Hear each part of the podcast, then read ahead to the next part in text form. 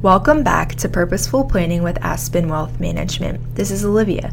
In continuing with important estate documents to have in place, we are going to look at a medical power of attorney. Like granting someone the authority to act on your behalf for financial matters, you can grant someone the authority to act on your behalf in a medical context. A medical power of attorney comes into play when you are unable to make medical decisions for yourself, and this person can make decisions for you regarding medical treatment. Usually, this person is someone such as your spouse or close family member. Want our detailed guide on ways to plan for incapacity? Visit aspenwealthmgmt.com and click on blog to read our post entitled How Do I Plan for Incapacity? Tune back in tomorrow when we cover a living will.